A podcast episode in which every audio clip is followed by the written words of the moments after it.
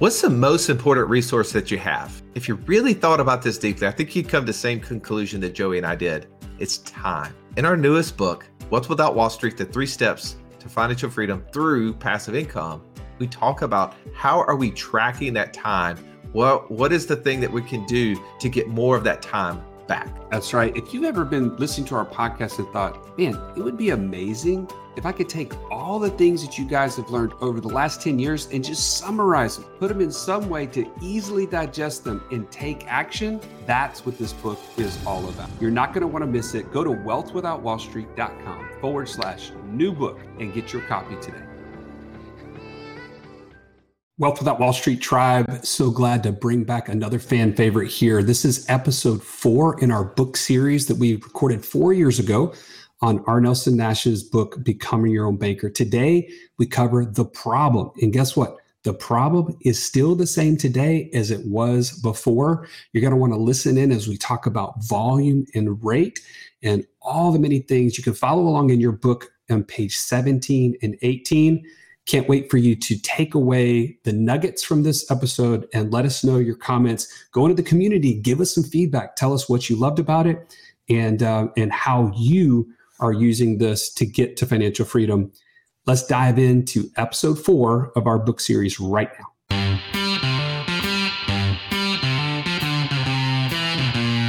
Welcome to the Wealth Without Wall Street podcast, your guide to understanding how to get out of the Wall Street rat race and start your own mailbox money lifestyle. Now, don't let these handsome Southern draws fool you. These financial minds are teaching our country to enhance savings increase cash flow, and create passive income, all without the help of Wall Street. Are you ready to break through? Now, here are your hosts, Russ Morgan and Joey Murray. Welcome. This is the Wealth Without Wall Street podcast. Your host, Joey, the Italian Stallion Murray, joined as always by Russ, the Idea Guy Morgan. Russ, we're going to continue our conversation. This is the book review of Becoming Your Own Banker by Nelson Nash. Episode number four on this. That's right. We got to continue the conversation. We're taking it bit by bit. This is the problem, page 19 and 20. Yeah, the problem, one of the things that I love about this is that Nelson starts off with a pretty famous Bible verse, John 5 6. It says, Do you want to get well? He's you know, in the, in this part of the Bible, Jesus is talking to the person who's been sitting next to this healing spring. Right. And never seems to be the first one in the water once it's been stirred up to be healed. And he says to him, Do you want to be healed? Now, why would Nelson start off this section with a Bible verse? I, especially think, this one. Well, I, I, think when you're talking about finance, we have to identify there is a problem, and a lot of times we're very prideful as as individuals. I know I am. I, I struggle with that. That's a big issue in my life. And well, I mean, are people already know there's a problem? Just like this guy was uh, sitting there with me, or problem with what? Well, just in general with finance, right? and this guy's sitting next to the well. He knows he has a problem. He, he knows he has up. a well. He knows he's like, oh, I can't get there fast enough. I can't be the first one in. But I think a, a big part of where Nelson is going with this is are we willing to say, yes, I have a problem, and yes, I do want to be well? Acknowledge it and make a change. Yeah. So think about your That's finances both. right now.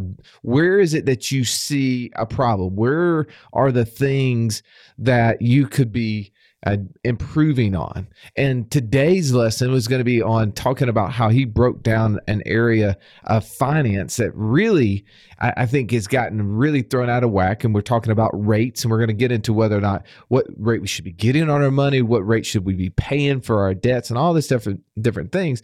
But to start off with, it's really do we want a solution? Are we willing to accept the problem? And I know that you're listening to this and you're like, yes, that's the reason I'm here. but there's a lot of your friends and people that you talk to on a regular basis. That's probably one of the biggest struggles that they have when you're trying to share this with them is that sometimes they don't believe there there's a problem. Well, they either don't believe there's a problem or they have listened to and they've been lulled to sleep by, you guessed it, the Wall Street mindset. We have talked about this on numerous, numerous occasions. This the whole reason that Wealth Without Wall Street exists is to continue to uncover these lies and these things that have been taught to us that just are not true. Yeah, let's break out of that mindset that and, and I think today we're gonna we're, we're gonna break open uh, Willie Wall Street's rate monster. Absolutely. Okay, I, rate monster. What do you mean by that? Well, I mean, think about that. Really, if in, in this book, Nelson starts talking about if you get the all American person, right? You get yep. the all American person. They're young. They start making money, and you got to think this book was written in year two thousand. That's right. it says this individual's in their late twenties, and they're making twenty eight thousand five hundred. Now you and I were having a discussion about that. Like, you know, one of the hard parts sometimes when people read his book, one, they they forget this book was 19 years old, right? So some of the numbers are a little out of whack. And they're like, oh, well, that's that doesn't apply to me. But well, they just immediately discount it because of those things. Yeah. I, but I remember 2000 was is when I left Auburn. That's when I graduated from college. I, I took a job as a management trainee position at this little enterprise rent a car there in Columbus, Georgia and I was making about twenty thousand dollars a year. So I'm thinking like two thousand, yeah. So I mean, he interviewed you for this part of the book. Yeah, well, I he mean, wrote it about. Yeah, I mean, there's a lot of things that he got right about that, right? but it said I I relate to where where he is as he's talking about these numbers. You know, the all American person making twenty eight thousand five hundred. You know, the majority of the money going out. I think he said forty percent was going to living, right? That's thirty percent was going to housing. Forty five on living. Oh, was it? Yeah. Well, give me the numbers and you got them sitting. There. Okay, so he he did twenty percent on autos, thirty percent on housing, and forty five percent on living. But then he said, "But let's see if you could live off of forty. So you were right. Let's see if you can live off forty, so you can save that remaining ten percent. Which we did you hear what true. Joey just said? What? Repeat that one last that last statement you said. What that you were right. Okay, good. I just uh. needed it on the record for twice. All right so yeah, 40% for living, 30% for housing, and then 20% for autos. And then he said he knows that the average person is spending more than that. I give you credit back. And they're really only saving maybe 5%. Yeah, if they're but, lucky. But if he gives them, say, hey, I'm going to let them uh, for lifestyle only spend 40, then they're save 10. So he really starts thinking about like if you get this person together with all their friends, they're sitting around the table, they're talking about money, what is it that they're going to start focusing on? What rate should I be getting it, it, on the money I'm saving? Let me tell you how good my 401k's done in the last five years. Exactly right? Uh, let, let, let me tell you about this. Yes, yeah, yeah, it's strong to quite strong, strong to quite strong. Right, that's where he says the the conversation is going to be, and so really what he's identifying is that out of a hundred, you know, a hundred percent of the money is coming in. How much are they putting away? Ten percent. And what are they focused on? What that ten percent is doing. Right. But they have completely forgotten the 90% that's leaving their hands and what it's costing them to have that on an ongoing basis. So I'm going to point this out the, right out of the gate. He's saying the focus is on the wrong place.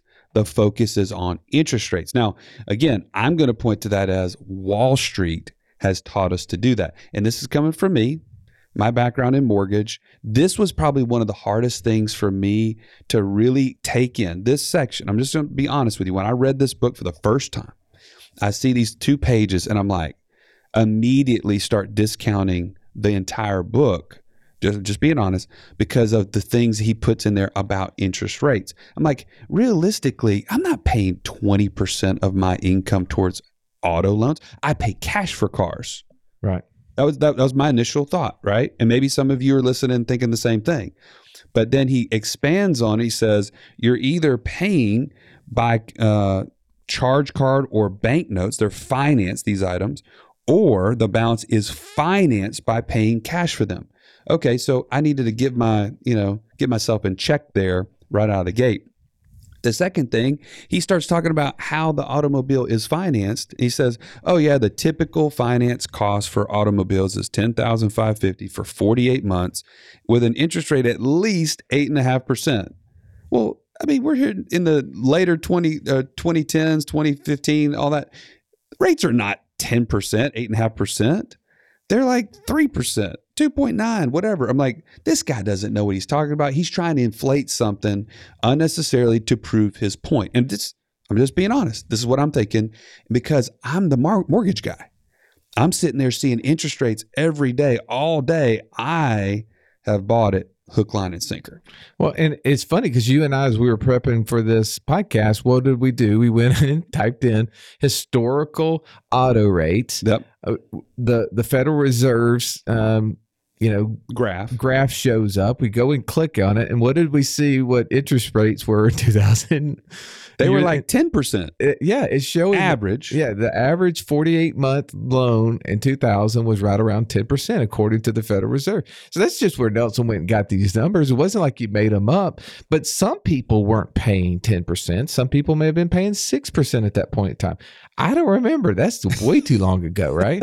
I mean it, that's the the part that you know we we apply today's information and, and as we dig into this i think what we're going to see is that willie wall street you know has changed the way we think about rates from an expense so one of the things we we know that the Federal Reserve has done what with interest rates since the year 2000. Oh, they dropped it like a rock because they're trying to, it, you know, get this economy going.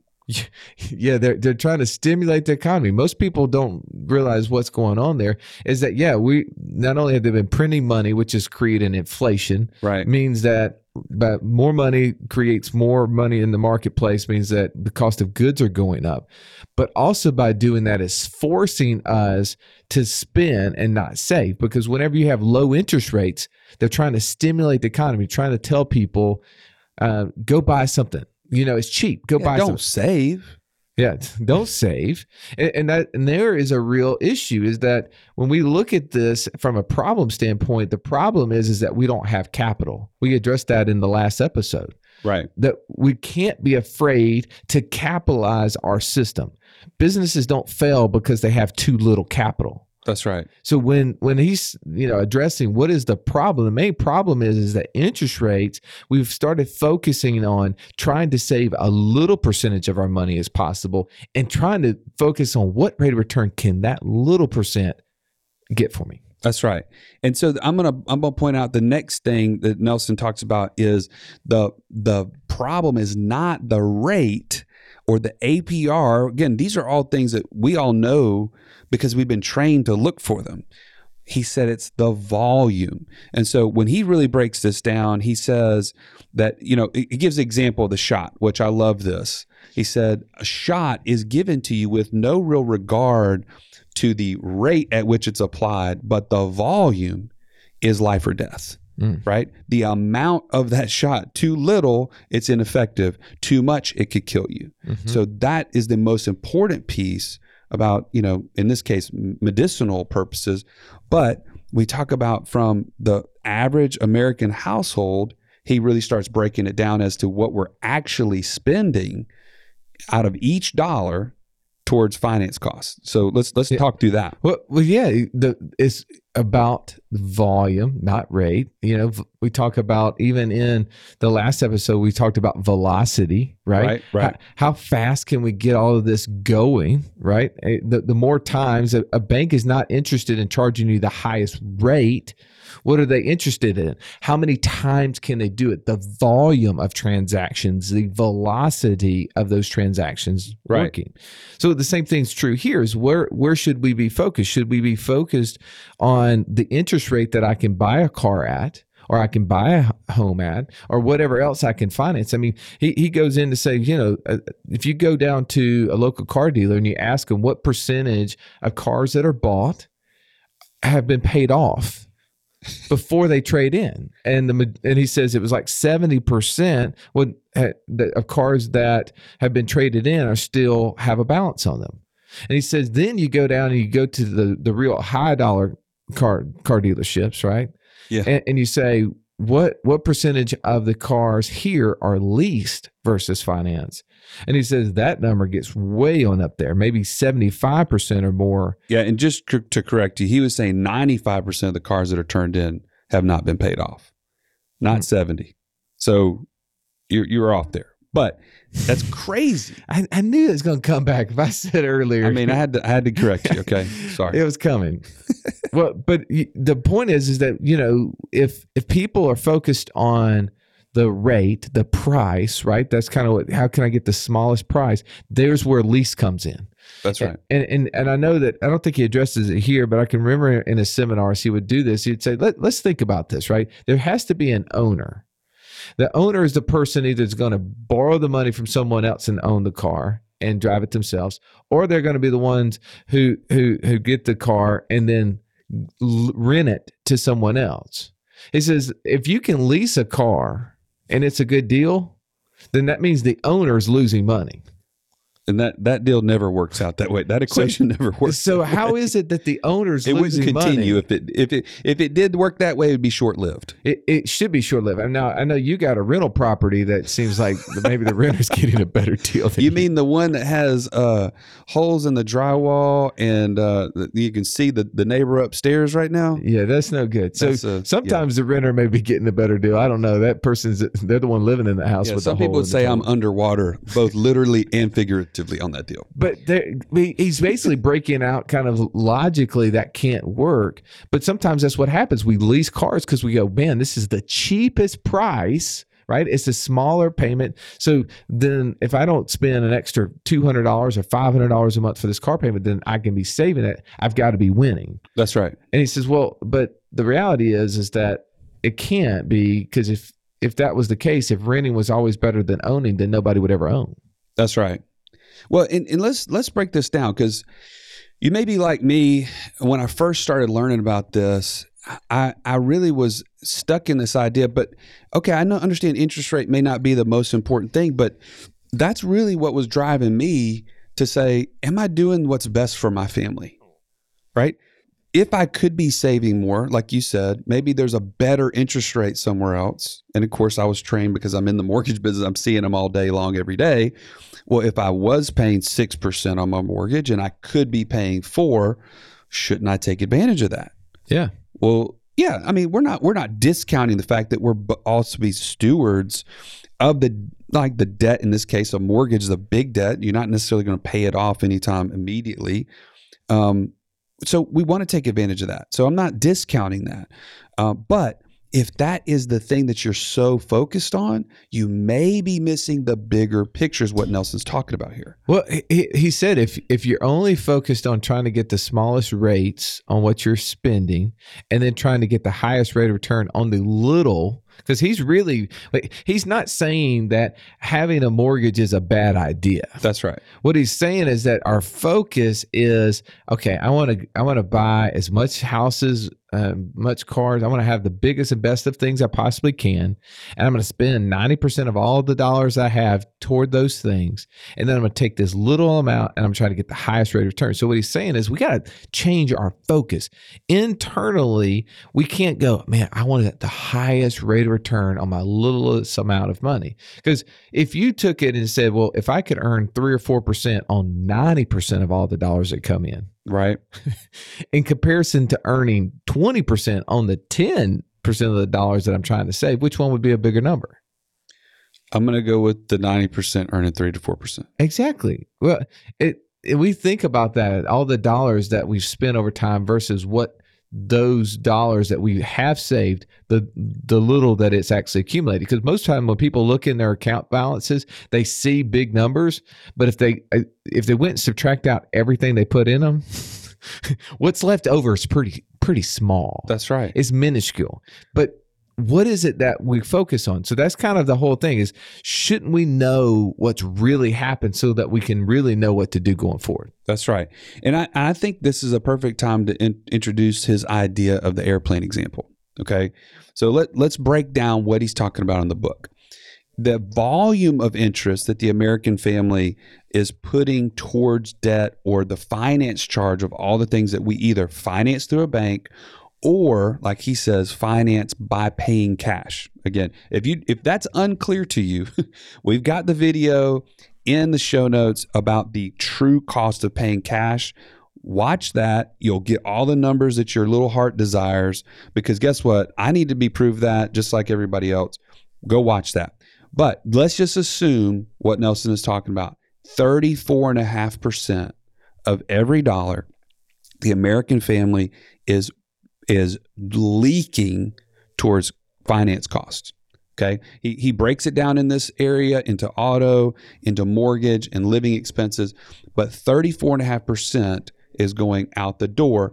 And he points out we were saving 10%, again, on, a, on an aggressive scale.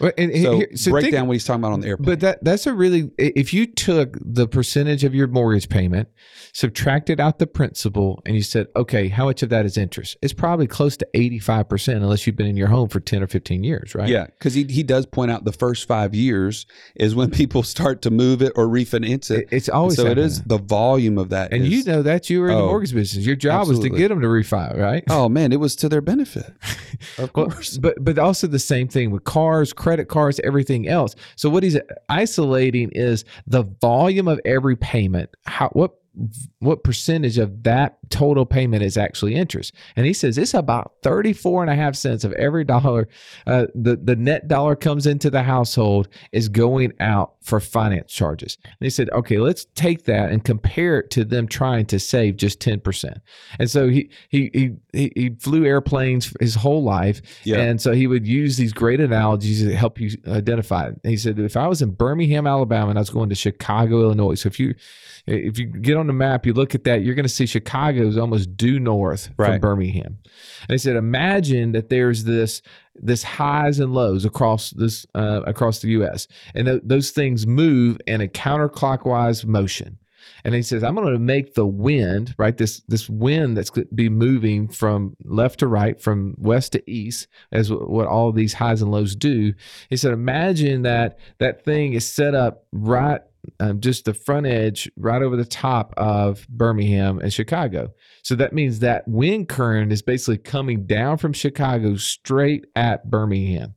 And that would be the 30 and a half, uh, uh, 34 and a half percent. So he just said 345 let's make, miles. Let's make hour. that miles per hour. So that'd be 345 miles per hour. And imagine your airplane is what you're saving. That's your 10%. So let's add a zero. That means your airplane can fly 100 miles an hour. So if you're trying to get to Chicago, flying an airplane at 100 miles an hour to a 345 mile an hour headwind, what would really be happening?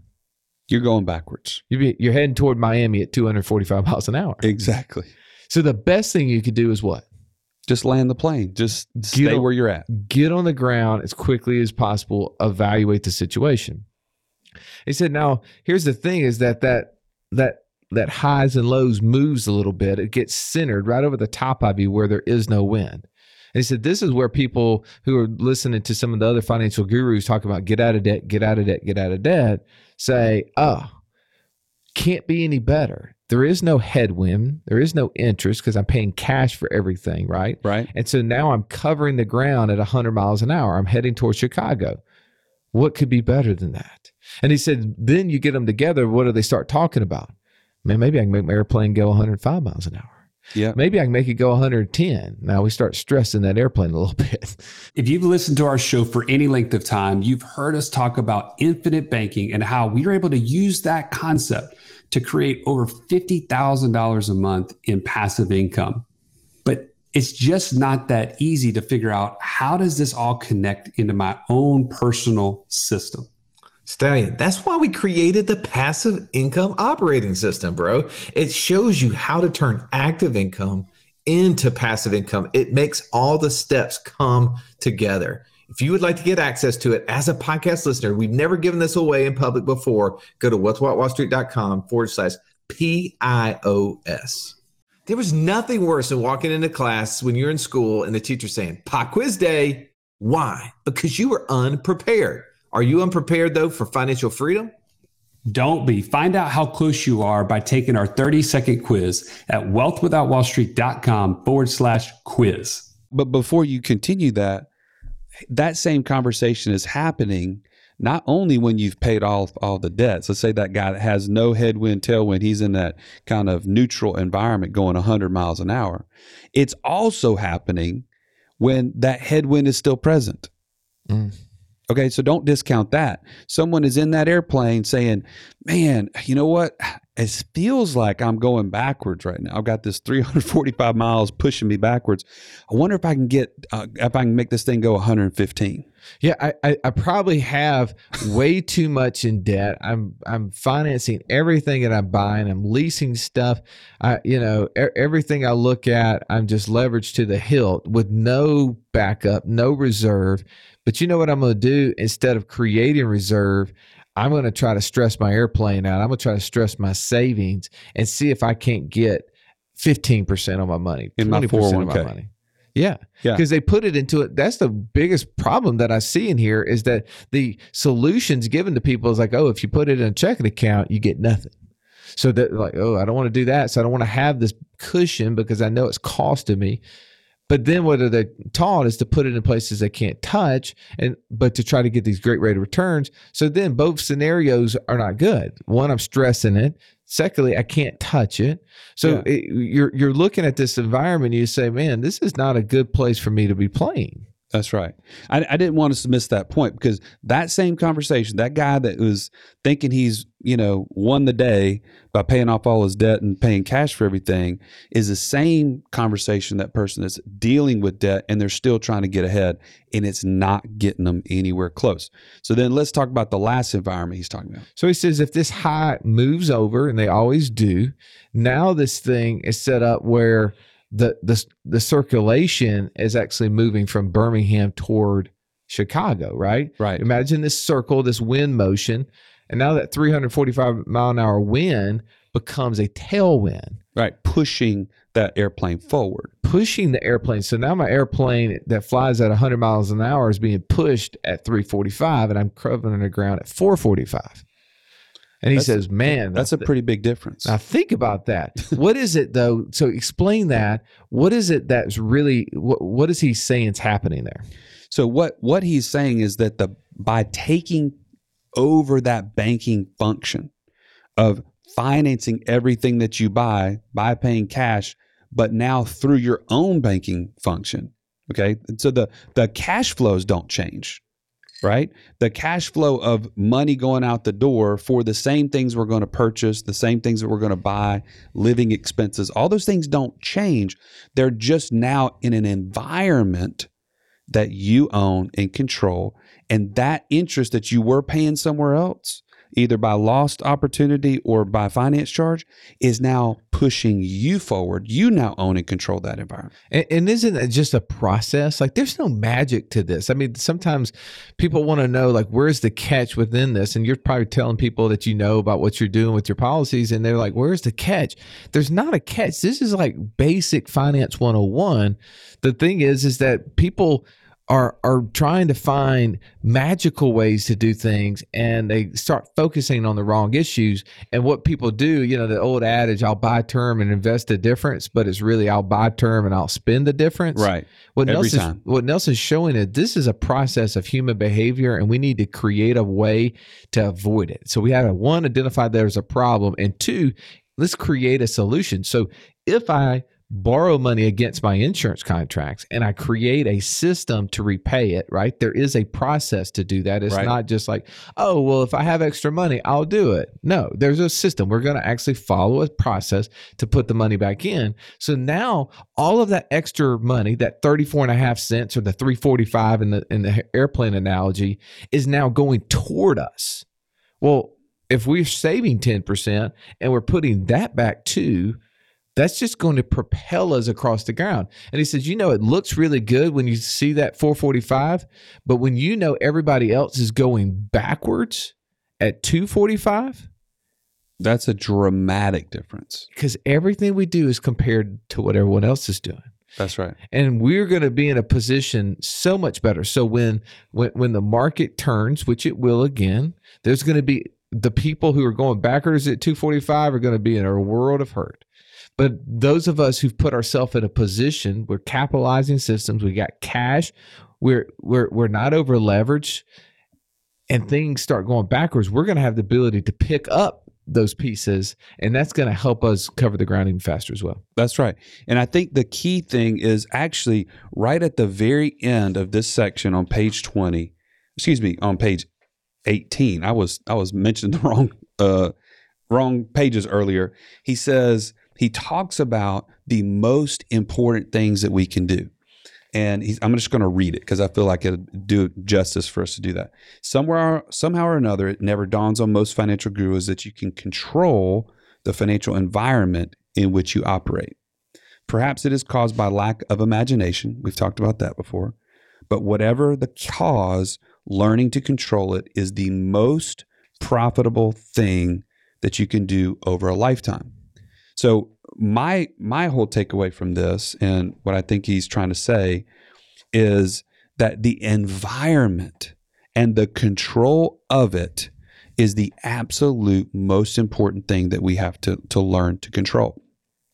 And the learning part is what we're going to get to here in just a second. So let, let's talk through some practical things that we can do as a result of what he's saying. Well, I mean, first of all, I, I think, you know, yeah, I read this. I realized that, um, look, I, I, I didn't make a whole lot of money when I first got out of college. And you know things have changed. I, I, can remember my wife being super frugal. Like literally we could have built houses out of the card box uh, cardboard boxes that you know we, we get coming from amazon today. That that would be equivalent to the housing that i think our my wife had me living in early on in our marriage right? She was super frugal. And as time has gone on yeah i mean we've been we've been blessed and we spend more money and all those sort of things. So I, I get it, right? And I, and I know that, you know, as we make more money, we're going to spend more. And we got to have a process for that. We have to have a way to get this tailwind. Now, after doing this for 10 years, Joey. Right.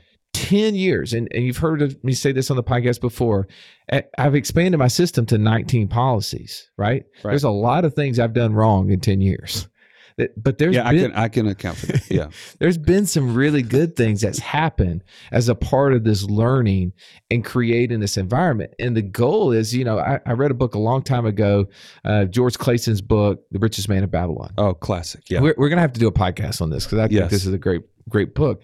But one of the things I remember stood out to me is that he was saying, you know, you, you got to start your purse to fattening, meaning that and his concept was you have to save at least 10%. But if you have debts, you should live off 70% of what you bring in, and the other 30% should be going towards your savings and to getting rid of them. And so I've tried to keep that number in my head as, sure. you know, what percentage of the money that I bring in should I be shoving toward these insurance policies? And then slowly but surely taking loans against those insurance policies to get rid of those debts that have been accumulated. But if I can live off 70%, and ultimately have that 30% moving in my favor. You know, Nelson's is 34 and a half. So maybe I need to up my, my ante a little right. bit here because that was kind of my starting point was off that Richest Man in Babylon book, which was which was 30%. And Nelson's just saying 34 and a half. E- either one of those are really good goals, but do we have that goal? Are we looking at our finances and saying, I'm going to create a system or expand my system to meet at least 30% of my income that comes in. I'm going to make it handle that functionality because there there lies the ability for us to get a tailwind ability for us to get out of that headwind scenarios that we've built a place where we have enough money to do it because i think the problem is is that we never uh, we're only trying to put in a little small amount, we don't have enough to take over those debts. That's right. And so I think I, what I'm hearing you say is just practically from what Nelson mentioned is you should control the environment. The first step of that is can I live off of 70%? And then what do I do with that 30%? Because one of the most common questions I get from people every day is how much should I fund this policy with? What you know what's the form is there a formula? What percentage should i be saving? And i think this is a really good practical thing for us to all have as a goal. If you're already there then you can expand beyond it obviously. But 30% is what should be going into our own system so that we can create that tailwind like you said. I, I, think it's very easy when you got a book that's 100 years old telling you to do that in the richest man of babylon. I think that's a good place to start right? There's a, a financial book that has um, continue to excel. And yet, but what's really happened is everybody's jumped onto this 10% bandwagon because they really want to spend 90%. Well, the Federal Reserve has taught us not to save. Yeah, I mean, all, all the books out there are really trying to say, "Hey, well, you need to you need to live off more." and and focus on trying to earn greater returns on your 10% and it's gotten us derailed from the really simple way of doing this whole thing so so let's let, let, let's control the environment let's set up a process expand it whatever it needs to be to practically hold 30% of our cash flow yeah so do the math on that if you're if what you're putting into your system right now is 5% of your income and that's the max you can possibly do start thinking bigger. Imagine how could I get to 30%? Right. And you, you know, call us. Let's talk through that. Let's strategize. And, and maybe just, I mean, the, the easiest part of this is that maybe we're only putting in 5% because we're, we're taking another 10 or 15 to pay off debts. Well, well, if we're we're following this process, why would we not put in the twenty and take out the money and start paying off the debts through that? Because are we not going to then have a system and a process to put it back? Yeah, we need to do a case study on that, by the way. F- for sure. All right. Step three is learning how to control that environment. And one of the last things he says in here, he says that controlling the environment may be the most profitable thing you can do over a lifetime. Actually, learning to control that environment. Okay, So setting up the environment is important. Control it. That's the first step. And then expanding it or imagine. He talks about imagination, but the last one is learning. So how are we going to continue to learn? So that that comes with a very cool thing that we've been working on for a while, isn't it? That's right. You've heard us probably uh, back in, I guess it was maybe February. We did a podcast on community. That's right. And we kind of did a just a a little flyer out there saying, "Hey, community is a wonderful thing. We've got a beautiful uh, thing we call the Wealth Council. That is a closed group that our clients get to participate in. But we've got a lot of people saying, I, I, want to participate in that too. Or you have friends that you want to be able to tell about it, but you know that we don't let them in the closed group. Where we're going to expand that out because I believe learning starts with giving of our own knowledge to other people and also gaining from those other people.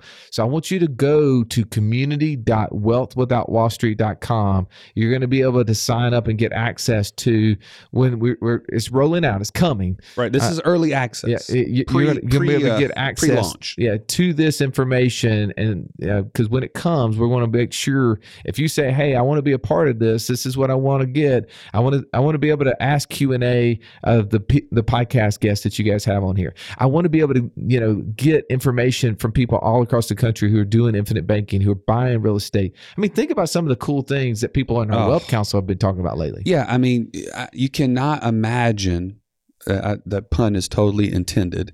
But what people are putting their systems and their environments at work doing. Just the other day, I had a client call me and say, "Man, I'm buying a laundromat, existing laundromat."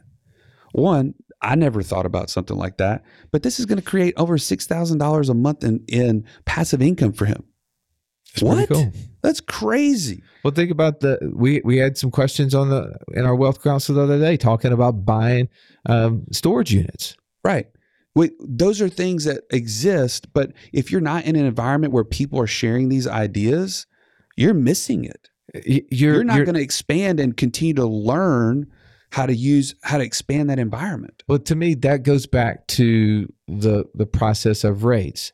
If the people were sitting around the water cooler at with like that's what he's talking about in the book early on is that they're going to be talking about what are they doing with the 10% if you're sitting around a water cooler virtual water cooler right a, a, a, digital community of people that are like-minded and you're talking about what can you be doing with the 90% who do you think is going to remember everything was compared to whatever everybody else is doing? Who do you think is going to be covering the ground at a faster rate? Yeah, we are. No doubt. So that so go to community.wealthwithoutwallstreet.com. You're going to be able to get access. Whether it, it, depending on when you're listening to this, it may be, hey, uh, sign me up because I want to. I want you guys to email me and let me know this is coming, or it when you listen to this, it may be live. You may be saying, "Man, what, what's in here? I, I want to jump right. in. I want to start seeing what's going on in here on a daily basis." And we know this is going to continue to grow, but our goal and objective is going to be to constantly build community with you, so that you guys can uh, connect with each other. We're going to add uh, you know value from all of our strategic partnerships that we have. We're not going to be the uh, be the target as what Facebook is, right? We're not going to have ads bombarding us to try to buy things constantly. Yeah, this would be outside of Facebook. That's yeah, why. Yeah, yeah. This is just going to be a total collaborative effort for you to be able to get access to some of the things that people pay tens of thousands of dollars to go listen to, you're going to be able to get this stuff on a weekly, daily basis and be able to connect with people that I think will be great relationships and resources for you down the road. But you got to come with the mindset that if I give 50%, I will earn, I will gain 50%. If you come just looking to get, get, yeah, you're going to miss it. Yeah, well, you, won't, you, won't, you won't be part. happy, right? Because this is not just gonna, like Nelson. Yeah, this is not going to be Russ and Joey, you know, putting a blog post in there every single day or five, you know, videos every week. That's not going to not going to happen. We're going to have lots of hot seat stuff, lots of Q and A. There's going to be lots of value added by our strategic partnerships on a regular basis. But I think the main value is going to be what's going to be you giving to the group. Hey, I'm doing this. I'm trying this. I have problems with this and then the group giving back and right. it being just this ebb and flow constantly. And there's where we're going to have, because when we're sitting there and we're thinking about these ideas together, our imaginations will get fired up. And I know that we're going to excel and get closer to our ultimate objective, which is financial freedom at a much faster pace than if we were not in a group or community like this. Yeah, we're going to create the tailwind that you're talking about, the 445 miles an hour. All right. So if you're listening to this and you say, okay, Joey, I've never even set this up to begin with, with, we need to go ahead and have a call. Go to freecall.wealth.wallstreet and we'll be happy to meet with you. One of our advisors, we're happy to meet with you and walk you through this. Um, this was the problem book review. We're going into the next section next time, creating a bank like the ones you already know about. So stay tuned on that. Don't forget to go to sign up for our community, community.wealthwithoutwallstreet.com. And don't forget the videos. We've got two really cool videos in the show notes. One on the cost, true cost of paying cash, and the second is going to be on the max potential to show the problem in real numbers, so you can see, wow, what am I leaving on the table? Okay, this has been an awesome review. Thanks for sticking with us. We'll see you next time. This has been the Wealth Without Wall Street podcast. Don't forget to subscribe to the show to break free of the Wall Street mindset and begin building wealth on your own terms in places you understand so that your wealth will never run dry. See you next episode.